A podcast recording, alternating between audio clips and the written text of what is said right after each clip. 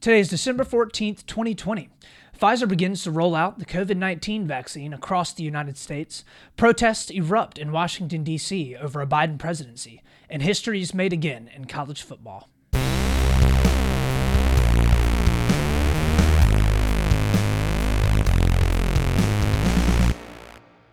Welcome back, Split the Difference friends and Split the Difference family. We got another fantastic show for you here today. Let me tell you, we were working tirelessly, day and night, all throughout the weekend in order to bring you the best podcast that we have done so far. We're trying to bring all the good stuff to the people, all the stuff from the left, all the stuff from the right, and all that sweet truth that oftentimes lies right there in the middle. We thank you for joining us today. If you are new, a little bit about what we do and who we are here on Split the Difference podcast. Our goal is to try and bring a little bit of unity and try to bring a little bit of community to the conversation in politics. We see and recognize that everything we're being told is that everything is divisive, that we're more divided than we've ever been. But we don't think that that's necessarily true, and we think that there can oftentimes be a solid middle ground where you can acknowledge both the good and the bad on both sides of the aisle and find that good truth that lies in the middle. We do our best here to always remain level headed, always to remain reasonable, and to do our best to split the difference. So, if that's something that you're interested in, please come along with us as we hop on into our first story of the day, story number one. So, for our first story of the day, Pfizer starts to ship out COVID 19 vaccines throughout the United States. So, the first trucks left the Pfizer facility, the Pfizer plant in Michigan heading out to 636 predetermined locations. Uh, they're estimated to deliver about 2.9, almost 3 million doses uh, throughout the course of this week. Um, throughout the United States. Uh, the Food and Drug Administration approved emergency use of the vaccine late on Friday night in the United States, allowing for Pfizer to actually start shipping out the vaccine that many people are so anxiously awaiting you, as you you know probably know, and we talked about earlier in the podcast uh, last late, late last week. Uh, the UK has already approved it for emergency use. Uh, they were kind of the first people to go out and start actually doing vaccinations. Um, in the first round of vaccinations in the United Kingdom, about 800,000 people have already been vaccinated. And so far, there have only been two people, it was two healthcare workers, that had allergic reactions to the vaccines. Nothing more serious than that. Both of them, I think, are in stable condition or are doing totally fine. Both of them also had a history of allergies and had a history of being allergic to things that were actually contained within the vaccine. So it's not super surprising. So so far, it's showing a very good efficacy rate you know, as far as we can tell. Um, in early trials, as we've talked about before, it actually had about a 90 to a 95% efficacy or inoculation rate. So it's looking like this vaccine is actually going to work very, very well, which is incredible because they put it all together in less than a year, which is just mind blowing. So the United States will do a, a, pretty similar rollout to what the UK did, uh, getting to the vac- getting the vaccine to the riskiest populations first. Uh, this includes senior care facilities like nursing homes, stuff like that, and healthcare workers primarily. Uh, they haven't announced or sent out what exactly will go into the second phase of the rollout, who will be involved in the second phase of the rollout. Uh, we're able to see that the UK has already you know laid out that they're going to basically ha- hit all the healthcare workers and the oldest of their population first and then just slowly but surely start to go down age brackets from there. The United States may do something similarly, although I think that there's probably some talks around trying to inoculate or get vaccines to people that may not be eh, within the 70s to 80s 80 year old range but have a lot of pre-existing conditions that would make them much more susceptible to the virus. So maybe if you are 45 or 50 years old but you have a lot of pre-existing conditions you may be able to get in line before somebody else that's 40 50 55 years old but is otherwise very very healthy. So at this point, widespread availability of the vaccine is expected for all Americans around maybe mid to late spring of 2021, somewhere in there. Uh, they're saying that insurers are expected to pay for the vaccine completely, and the government will have a separate pool of funds to help people that are currently uninsured be able to get the vaccine. So, that's good. It's not like it's going to be, you know, some kind of $2,000 vaccine and insurance companies aren't going to pay for it or something like that. Hopefully, everyone in America will have the opportunity to be able to get vaccinated eventually. Um, so, oddly enough, and we've talked about this a little bit on the po- podcast, but it's become quite a big story right now. Uh, NBC News did a really, really big story about basically all these hospital workers and hospital directors, and especially more rural counties in America, how they're having, are going to have an, an extremely difficult time actually convincing Americans to get the vaccine. So, one of the biggest problems, and like I said, especially in rural America, is that people don't trust it right? They don't trust uh, all the inf- misinformation that's been rolled out. They feel like the government itself has not done a great job of organizing and having a good cohesive message around what COVID 19 actually does, what it actually is. And a lot of people don't trust vaccinations, especially not one that was made in less than a year. Um, so many rural hospitals are, you know, trying to figure out how exactly they're going to be able to bring this vaccine to the people and actually convince people to take the vaccine.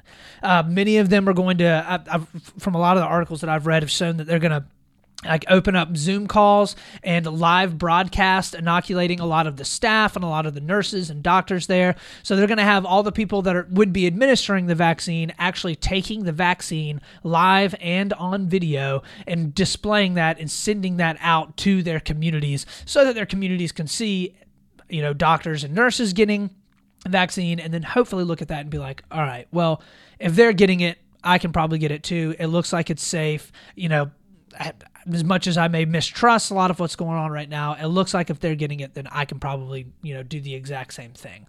Um, hopefully that will happen. I think honestly, it's one of those things that is going to happen a little bit slower than we would like for it to. I would be very surprised to see extremely long lines wrapped around DHEC down here in South Carolina uh, or in Columbia. That you know, just lines wrapped around it with all these people that are just can't wait to be able to get a vaccine. A lot of people are very weary of this, not only because it's a short time frame, but because of the amount of misinformation that's been pushed out, and because the vast majority of the people are receiving news news about the COVID 19 vaccine from institutions that they don't necessarily trust. So this gets into really kind of the biggest story around this vaccination here in America is that we're now seeing one of the clearest impacts of what happens when an entire population totally loses trust in the institution that, that, that is expected to bring them news.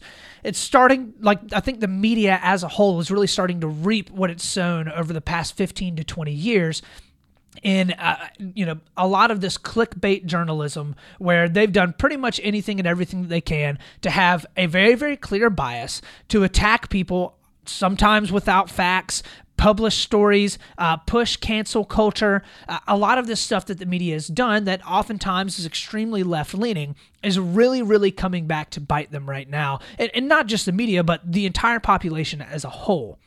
The way that the media, especially, polarized and really politicized the entirety of this whole coronavirus pandemic has been incredibly awful to see, but now you're really starting to see how awful it's going to get because people don't trust the media so much that they're looking at it and they're saying, well, CNN and CBS and MSNBC are all telling me that I have to get the coronavirus vaccine. That makes me very weary because I don't trust any of them as an institution as a whole. Um, it's not necessarily like America's distrust and pretty much everything the mainstream media says is not the fault of the American people. And it also is not Donald Trump's fault. Yes, he has exacerbated this, exacerbated this, I mean, far beyond where it was four years ago, for sure, right? But the media's all out attack on Donald Trump when half of the country supports Donald Trump, half the country voted for him, half the country supports a lot of the things that he's done and said when the media have attacked him the way that they have over the past four years, a lot of people are looking at them and they're being like, "Well, I don't trust anything that you have to say now." Um, it's the fault of you know the American media system why Americans don't trust the media. Uh, when you work tirelessly to get more clicks and more viewership, above holding you know your reporters accountable holding the people that are doing the investigative journalism accountable to make sure that facts are pushed through to make sure that uh, there isn't extreme bias outside of the opinion section of newspapers then you're going to have people that don't trust what you say it's just an unfortunate point in time that we found ourselves in now where we now need for the American people to take this vaccine. It has been proven or tested to be safe. And now American people aren't going to want to do it because they don't trust the people that are telling them that they have to get it. So I, I, saw a poll last week, and I said this on last week's podcast as well, last Friday, I believe. Uh, right now, it's looking like uh, somewhere around 50% of American people say that they don't or wouldn't want to get the vaccine. It continues to go up. And the more that the media report on it, the more that the media bash Trump, the more that the media bash the entirety of the conservative side of the aisle, saying that they're stupid, saying that they haven't, you know, believed in the coronavirus or saying that they think it's all a hoax, the worse that it's getting. So at the end of the day, I think the media have nobody here to blame but themselves. Um, uh, there's hasn't been a whole lot of unbiased and solid reporting happening on either side of the aisle the entire year around the entirety of this uh, you know coronavirus pandemic and it's unfortunate because i think you're going to see a very very very slow inoculation process in the united states especially because of people's total mistrust of the entirety of the media institution as a whole uh, everybody's going to their own specific media sources, and that's okay. That's what's going to happen. But if you are claiming to be a, a news outlet like a CNN or a CBS or an NPR or something like that, then you can't overtly attack the right side of the aisle and then expect the right side of the aisle to listen to you when you say that they've got to go and do something. That's just not how it works. So, with all of that having been said, let's go ahead and hop on into our second story of the day, story number two. So, for our second story of the day, protests erupt in Washington, D.C., uh, claiming that Donald Trump actually won the election. So, this was the second, I believe, the second Million MAGA March, which I already went through on a separate podcast talking about how just overtly racist that sounds. But, anyways, contrary to how, what all of the Republicans have been saying, that protesting wouldn't happen if Trump lost, uh, there have been protests. It is honestly the amount of Republican friends and family that I had that were like, you know, before the election happened, well, if, you know, Biden wins, you're not going to see any Republicans out uh, protesting in the streets, but the Democrats and all the liberals, all they want to do is go out and protest. it's like they don't even have jobs. All they want to do is go out there and just protest in the streets, and they want to just get angry and burn stuff down, and they're just so violent and all this stuff. Well, this past weekend, there was a large protest for Donald Trump, and just like the last Million MAGA march, it resorted in a whole bunch of violence, people getting stabbed, a bunch of people getting hurt, a whole bunch of people getting arrested. So, um, all of that honestly is just par for the course at this point. So let's hop in real quick and take a look at uh, what CBS Evening Evening News did a uh, quick report on it about a day or so ago. It was billed the Million MAGA March. Today, thousands of President Trump supporters gathered in the nation's capital, many of them refusing to accept that President-elect Joe Biden won the election. CBS's Jeff Pegues was in the crowd. Today, President Trump supporters We demand the truth including the recently pardoned former National Security Advisor Michael Flynn. The courts do not decide who the next president of the United States of America will be. We, the people, decide. This is the president's loyal base. Not only do they still believe in him, you still believe he won. Absolutely. No doubt. They also believe, without presenting evidence, that he was robbed of an election victory. They felt that the Supreme Court should have at least heard the case. Among the protesters today, this group of Proud Boys. They say they're anticipating about 700 people here and the possibility of clashes with other groups. Okay, so that's a little bit of reporting. Obviously, pretty biased reporting there by CBS. they didn't say one thing that was even slightly positive about those people that were protesting. But um, yeah, so a whole bunch of people are protesting in Washington D.C. Um, all of this, you know, coming after the Supreme Court, uh, I think, I believe it was late last week, refused to listen or uh, allow uh, arguments or complaints to be filed by the Trump team. Well, in Texas, it really was the Texas state government or attorney general that uh, brought a case and sent a case forward to the Supreme Court. Um, this is leading, you know, this is pretty much the latest and probably the greatest blow uh, to the Trump legal efforts to try and overturn or prove a lot of election fraud. The court's action, uh, court's action came in a one-page order, which said that the complaint was denied for quote lack of standing. Uh, the case was brought by Texas against other states. So I believe they sued like Pennsylvania and a couple other states, uh, claiming that pretty they pretty much didn't do what they should have done, and as a result, the election was fraudulent. There were a bunch of fraudulent votes that were counted, and Donald Trump lost the election as a result of it. So. Um, even Justices uh, Samuel Alito and uh, Clarence Thomas said that they would they would have allowed the filing of the complaint. So at this point, they are not even allowing the f- complaint to be filed. But um, Alito and Thomas said that they would allow the filing of the complaint, but they would not have given Texas or Trump any of the relief that they sought.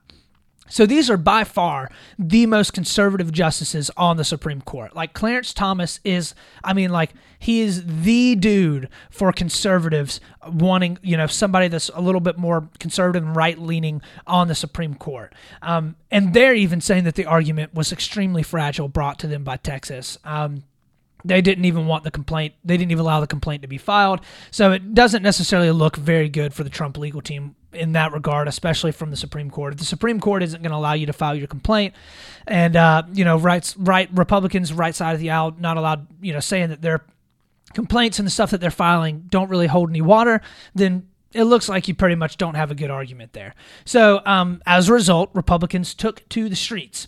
I honestly think this is pretty hilarious because of how much the Republicans have been ripping on the left side of the aisle for all of the protests. I mentioned that a little bit earlier, but some Republicans in different governors and in different states have even gone as far as to put limits on protests in their states and actually, you know, create new laws that would limit some of the protesting in their states that was happening around the George Floyd protests, that was happening around racial racial injustice in America earlier in the year, that was primarily focused on and held by people on the left side of the aisle. So the governor in Tennessee signed a bill earlier this year that makes it a felony for people to camp outside on government property. Basically, what they were seeing is that there were months-long protests that were happening in the wake of a couple of different police uh, shooting of black people throughout the year and people were protesting and staying outside on government property for very very long extended period of periods of time holding up signs picketing and protesting what they believed was incredible racial injustice the punishment would then keep people from voting in the elections so in Tennessee if you are caught camping on government property overnight during a protest, you are charged with a felony, and if you are charged with a felony, you are not legally allowed to vote in their elections. Pretty incredible stuff. Um, in Florida, Governor Ron DeSantis wants to create several new criminal offenses, uh, including prosecuting, quote, anyone who organizes or funds a violent or disorderly assembly under the state's Anti Racketeering acts. The idea by Governor DeSantis would basically be if you help to organize a protest, that protest then results in any sort of violence, those people could then be charged under the law for organizing that protest. Uh, in Texas, Gov- Governor Greg Abbott uh, proposed six new criminal offenses aimed at people who would, quote, hijack peaceful protests including one that outlines aiding and abetting riots with funds or organizational assistance. He said, quote, some people participate in riots without ever being there what they do is they aid and they abet riots with funds or organizational assistance. This will be a felony that will lead to jail time. The idea behind that being if you help to fund or organize any type of protest that then results in rioting, that then results in any type of violence, then you could actually be held accountable under the law and charged with a felony just for supporting or providing money or aid to the people that organize the protests.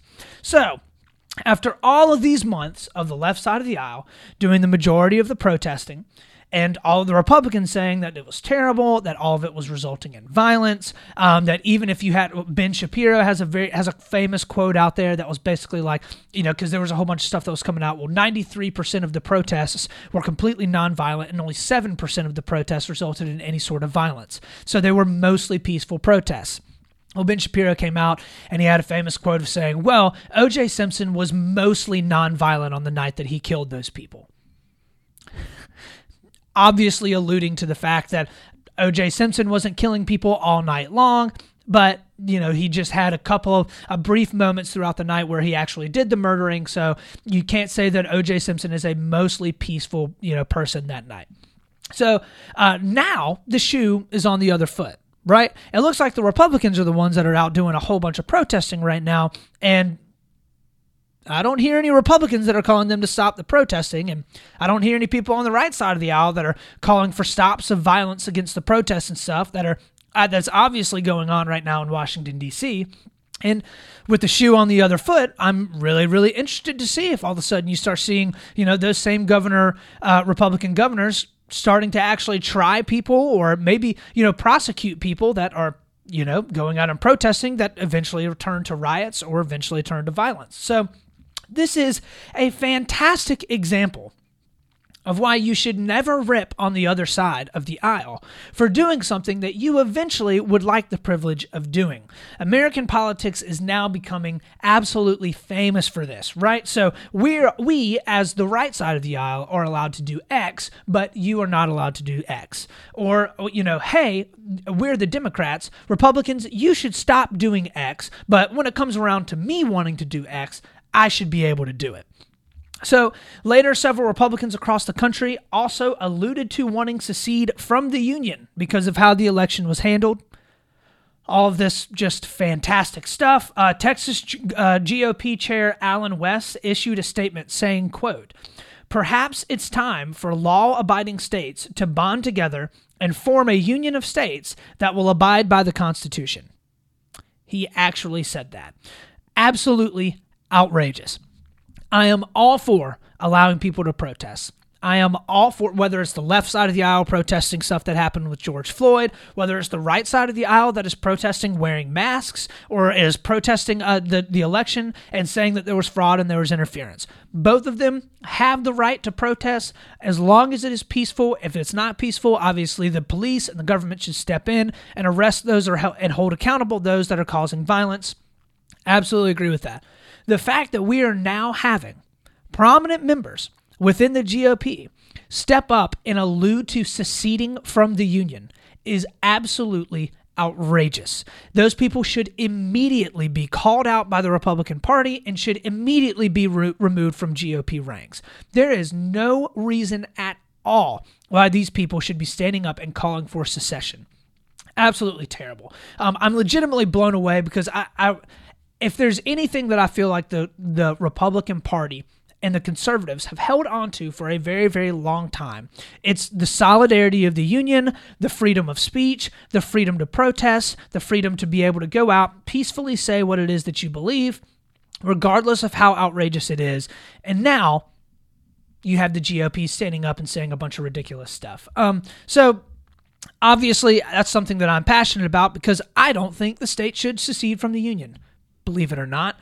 Um, I think that it's ridiculous that the, any GOP leadership would call for that at all. You know, I, you know, at the end of the day, I think that Allen West should immediately be called out by the GOP and even removed from leadership for some saying for saying some stuff like that. Um, over the next couple weeks, we'll have to see how a lot of these protests start to work out. What ends up happening. Hopefully, they continue to dwindle out. Uh, you know, the Electoral College is set to vote here in the next day or so. Actually, I maybe even believe today.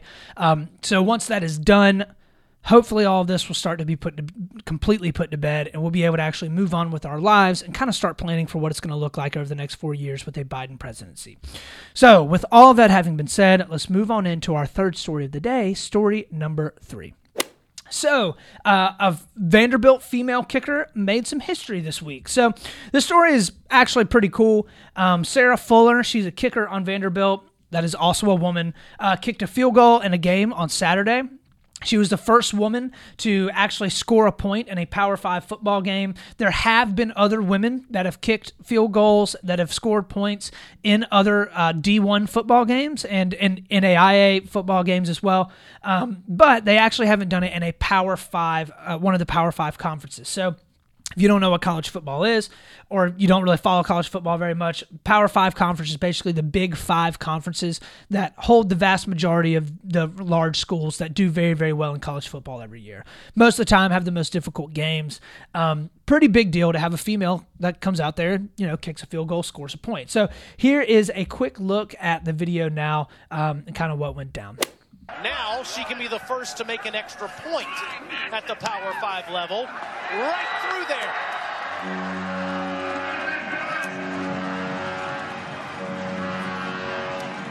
More history on display for the Vanderbilt Commodores and Sarah Fuller.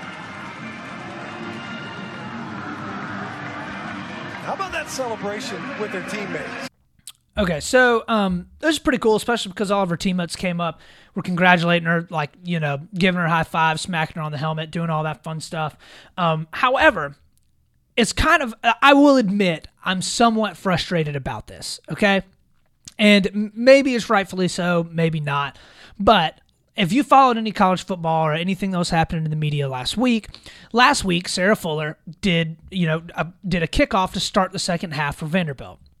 Okay, the media blew up about it, right? Like she this is the first woman to ever play in a Power 5 football game. Like she's crushing it. She's incredible. She's the hero that we all needed on the women's side of the aisle.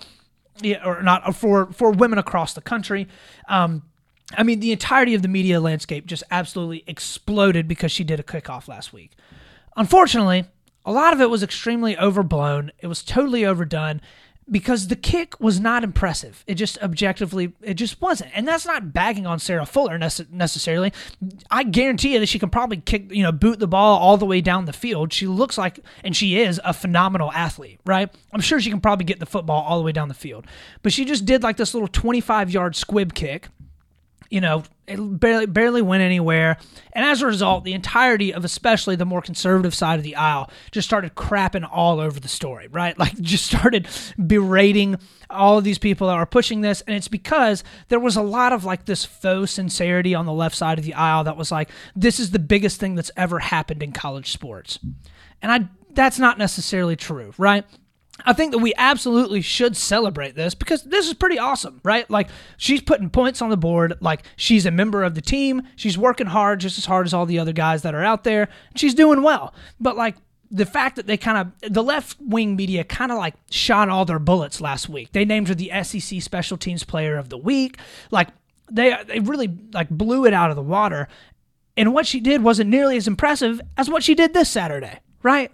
Like I don't know. It kind of was frustrating to me. And I'm kind of like, you know, now is when we should like really be celebrating or, you know, the media really has an opportunity to be like, all right, she's scoring points. She's helping out the team. Like, recognize her, make her SEC special play, special teams player of the week, whatever. But like, I think the frustrating thing for a lot of people is looking at it and being like, she did a squib kick in a college football game, and you guys are like blowing this out of proportion in a lot of ways. So, um, at the end of the day, though, I think this is pretty awesome. And there's no problem at all with people celebrating either what happened last week or what happened this week in college football because it's pretty cool that we have a woman that is out on the field with a whole bunch and a definitely a old boys club, right? Football is notoriously, you know, extremely tough sport. It's a lot of testosterone going in that locker room.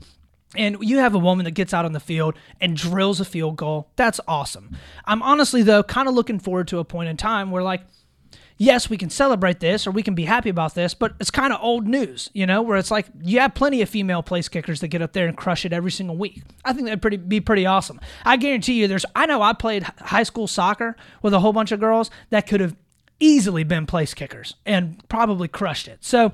Um, all the people crapping on her accomplishments, that's a little bit ridiculous. I do kind of wish, though, that they would have saved up a lot of this hoopla and everything for this week when she legitimately did, you know, kick a pretty solid extra point. So, you know, at the end of the day, it's all good. I'm glad that that happened. Awesome accomplishment for her. Definitely hope that she continues to play, and I hope the more women get involved in football if they're good enough and you know they're able to get out there and play and you know help their team, help the school teams out just as much as anybody else on the field. So. With all that having been said, that's the end of our third story for the day. Let's go ahead and hop on into our last segment of the day, my favorite segment, something that made me smile.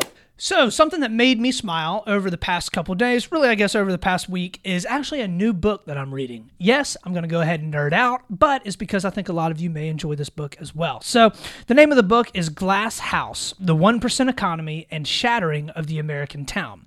It's by Brian Alexander.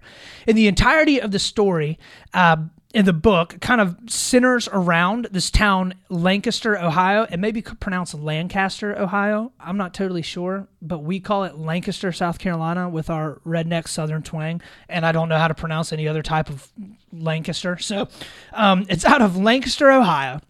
Um, it is uh, the whole story is basically around a, a town that is pretty much completely dilapidated at this point in time and looking at why and how that happened.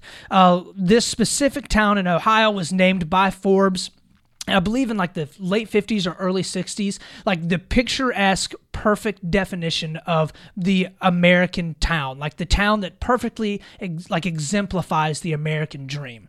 And it has gone downhill terribly over the past 40 to 50 years. A lot of it is because of uh, like it was a, a heavily manufacturing town. Um, it was very very centered around a couple of big manufacturing plants, and those for the most part have gone overseas or have gone other places. And as a result, the town has just kind of dwindled down into you know incredibly heavy uh, drug use, very very poorly educated citizens. Like it's just not. It's a very very difficult place to live now. And the book is incredibly interesting. Um, oddly enough, it gives a very uh, it gives a solid argument against a lot more of like the Reaganomics and the Milton Friedman more laissez-faire libertarian side of economics, um, which I don't necessarily ascribe to. I actually do lean a little bit more libertarian, a little bit more on that like Thomas Sowell um, and Milton Friedman side of economic policy just admittedly, I'm a little bit more conservative on that side of the aisle uh, for economic policy, but it's difficult to find, and there are not a lot of good arguments against that type of economic policy that I've been able to find. But this does a very, very good job of really kind of poking holes in a lot of that Friedman doctrine around the laissez faire type of like fiscal and monetary policy, which I think is really, really, really interesting. Even if I don't necessarily agree with all of it in its intricacies, it's really cool. So, the name of that book is Glass House, The 1% Economy and the Shattering of the American Town by Brian Alexander. Totally should go and check it out. Pick it up on audiobook or something like that. It's a really, really cool read. Kind of is broadening my perspective and opening up my mind a little bit about um, a lot of the different ways that you know so a lot of the Republican policy that was put in place in economic policy over the past 30 or 40 years may not have been nearly as beneficial as a lot of people have you know said that it would be. So Really cool. Definitely check it out if you get the chance. So, with all of that having been said, that is the end of our show for today. Thank you so much for stopping in, for checking us out. Remember, as always, to look me up on all the different social media platforms. I'm on Instagram at Split the Difference Podcast. I'm on Facebook at Split the Difference and YouTube at Split the Difference as well. Go ahead, drop me a like, drop me a subscribe, give me a five star review. All of those things go such a long way. Thank you so much for stopping in and joining us today. Remember, as always, we're going to do our best to keep a level head, to remain reasonable, and to always split the difference. This is Austin Taylor.